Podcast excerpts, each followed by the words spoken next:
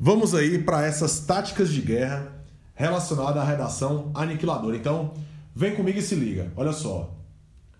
Nesse cronograma, eu sugiro dedique-se à redação, por exemplo, aos fins de semana. Beleza? Aos fins de semana.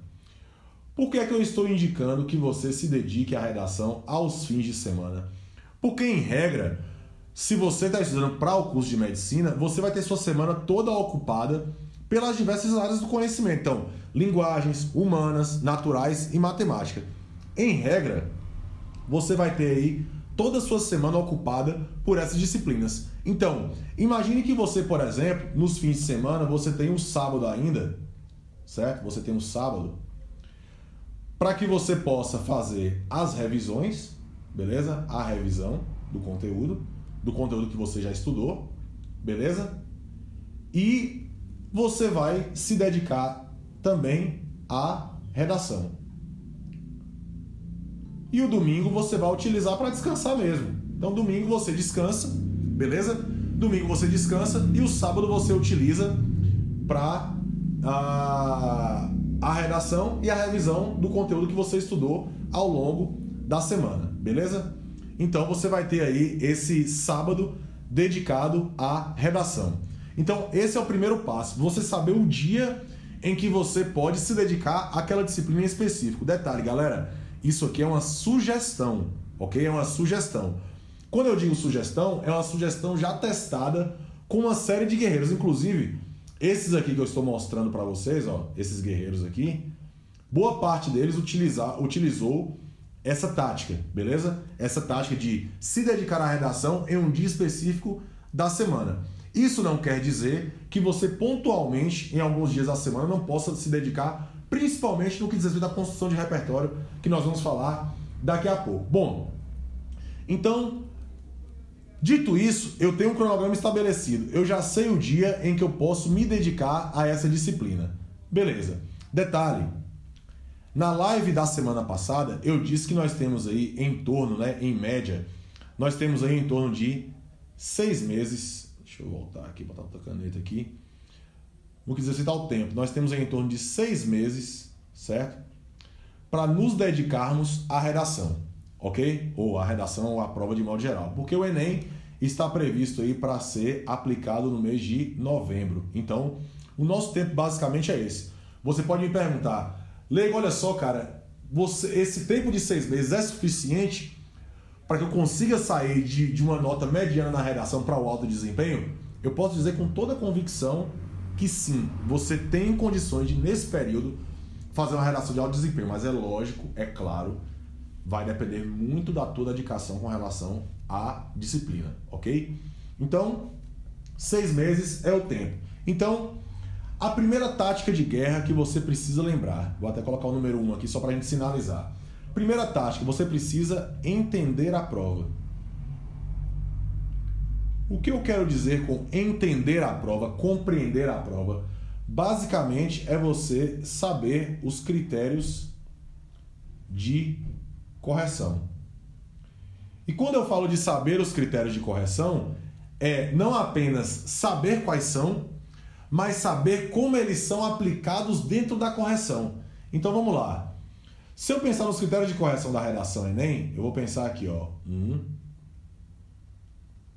dois, três, quatro, cinco, tá? Eu preciso saber exatamente sobre o que fala esses critérios e como eles são aplicados na minha prova. Resumidamente, o que, que esses critérios trazem? Competência 1 fala de norma culta, Peraí, deixa eu voltar aqui para colocar direitinho. Rapidamente, resumidamente, tá? Competência 1 fala de norma culta. Competência 2 fala de repertório, compreensão do tema e a questão, além do repertório, compreensão do tema e um texto dentro dos limites da dissertação argumentativa. Competência 3 fala de projeto de texto. Competência 4 fala dos mecanismos linguísticos, que são os elementos de coesão, basicamente. E a competência 5 de proposta de intervenção, certo? Guerreiros, quando eu entendo quais são os critérios, eu sei exatamente quais são os critérios e como eles são aplicados no meu texto, eu tenho condição de fazer aquele movimento de ser o primeiro avaliador do meu texto. Então eu preciso começar a aplicar isso no e bom, eu entendo competência 1, 2, 3, 4, 5. Ok, sei quais são as competências, beleza. Pera aí. Como é que elas vão ser avaliadas no meu texto? Lembrando, guerreiros, ó. Cada, um, cada uma dessas competências aqui, elas valem exatamente aqui, ó. Cada uma delas vai somar mil pontos. Ou seja, se você dividir por 5, cada uma dessas competências vale 200 pontos. Lembrando que, lembrando que, como é que a avaliação aqui é feita, né? Ela é feita através de conceitos. Deixa eu autorizar a entrada aqui. Ela é feita através de conceitos, beleza? E varia assim, ó, 0, 40, 80, 120, 160 e 200 pontos, tá? Lembrando que a sua prova será avaliada por pelo menos dois avaliadores, ok? E a sua nota, é claro, vai ser a média, tá? Desses dois avaliadores aqui. Se eu entendo isso, eu vou entender como isso vai ser aplicado no meu texto e aí sim, a partir disso, eu posso fazer uma avaliação do rascunho dentro dos meus. Galera, eu tô parando aqui para autorizar a entrada da galera. Avaliação do rascunho, principalmente nos simulados, tá? Que é onde eu vou treinar isso. Lembrando que redação não é talento, é treinamento. Então, eu faço a avaliação do meu rascunho levando em consideração as cinco competências. E por que essa é a primeira tática de guerra? Porque o primeiro erro da galera é não saber como eu vou ser avaliado, galera. É como você entrar num jogo sem saber as regras dele.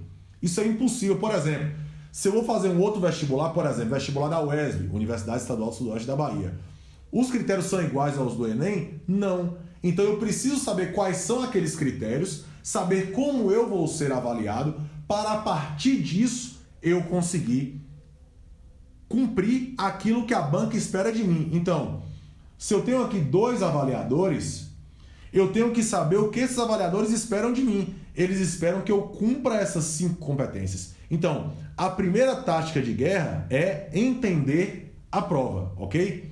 Esse é o primeiro ponto. Segundo ponto, segunda tática de guerra. E galera, esse quadro, eu vou disponibilizar esse quadro para vocês lá no grupo, beleza? Vou disponibilizar esse quadro. Segundo ponto, da segunda tática de guerra, vai para a construção de repertório. Vai para a construção de repertório. Eu falei isso na live passada, inclusive o título da live era Como construir um repertório foda para a sua redação. Na live passada, quem não assistiu, vai lá no Instagram do Med na Veia que você vai ter acesso a essa, a essa live. E lá eu mostro exatamente como que você constrói um repertório. Detalhe, a palavra construção, ela é muito bem utilizada aqui porque de fato é algo que se faz ao longo do tempo. Nesse caso aqui, vamos pensar aí em seis meses de repertório aplicado à redação.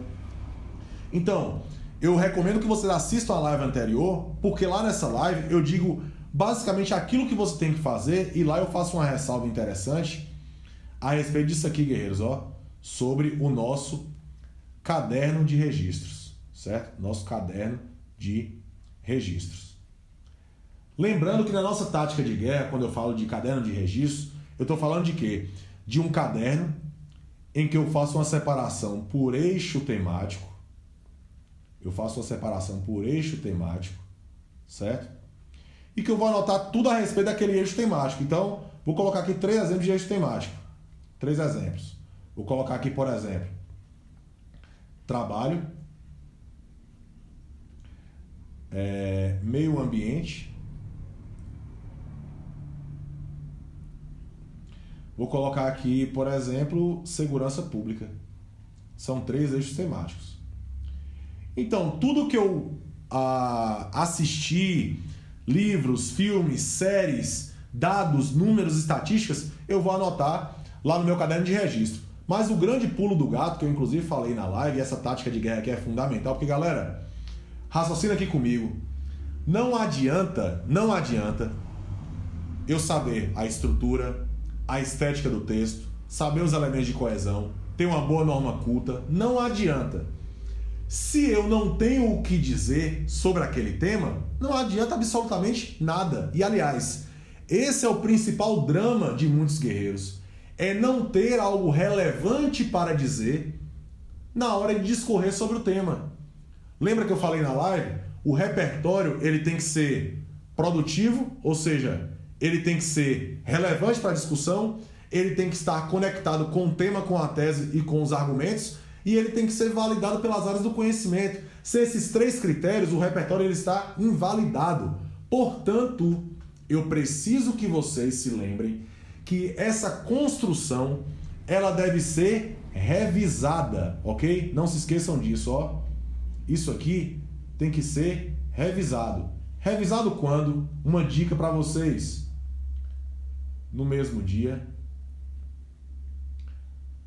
no dia seguinte,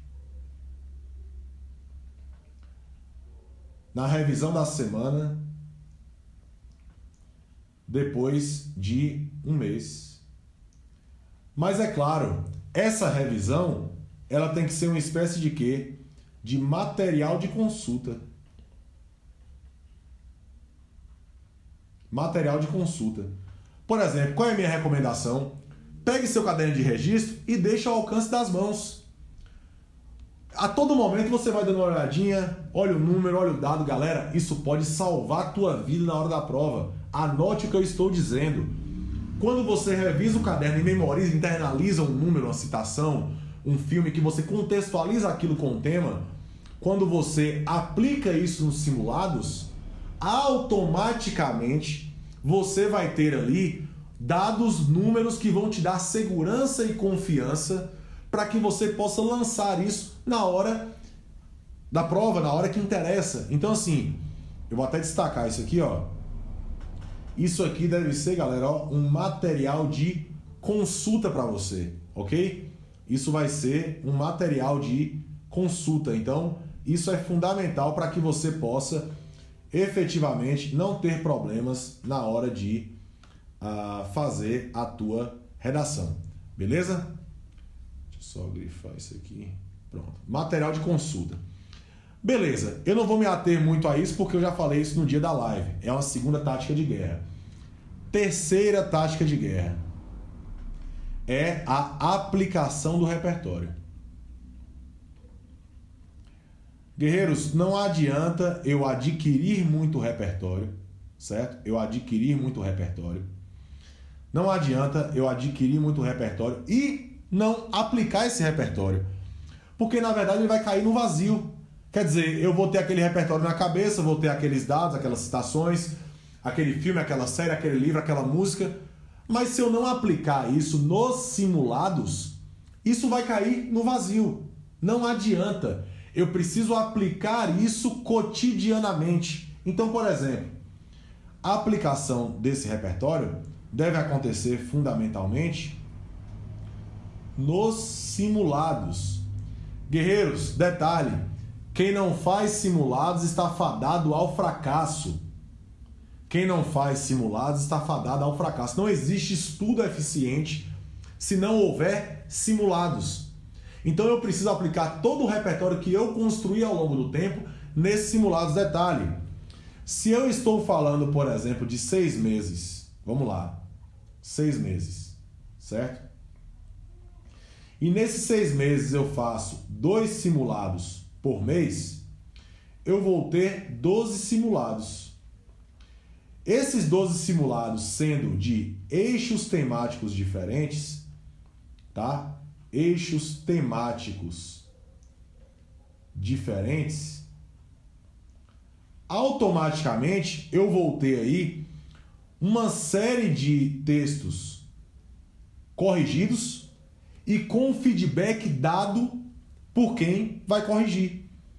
Ou seja, eu vou saber onde eu estou errando e eu vou ter trabalhado diversos eixos temáticos e provavelmente eu não vou ser surpreendido no dia da prova. Por exemplo, se vocês no ano passado fizeram alguns simulados sobre a área saúde, sobre o eixo temático saúde, provavelmente conseguiram discorrer de maneira tranquila sobre o tema do Enem que é saúde mental. Porque repare, o eixo temático é saúde, é o assunto. Qual é o tema?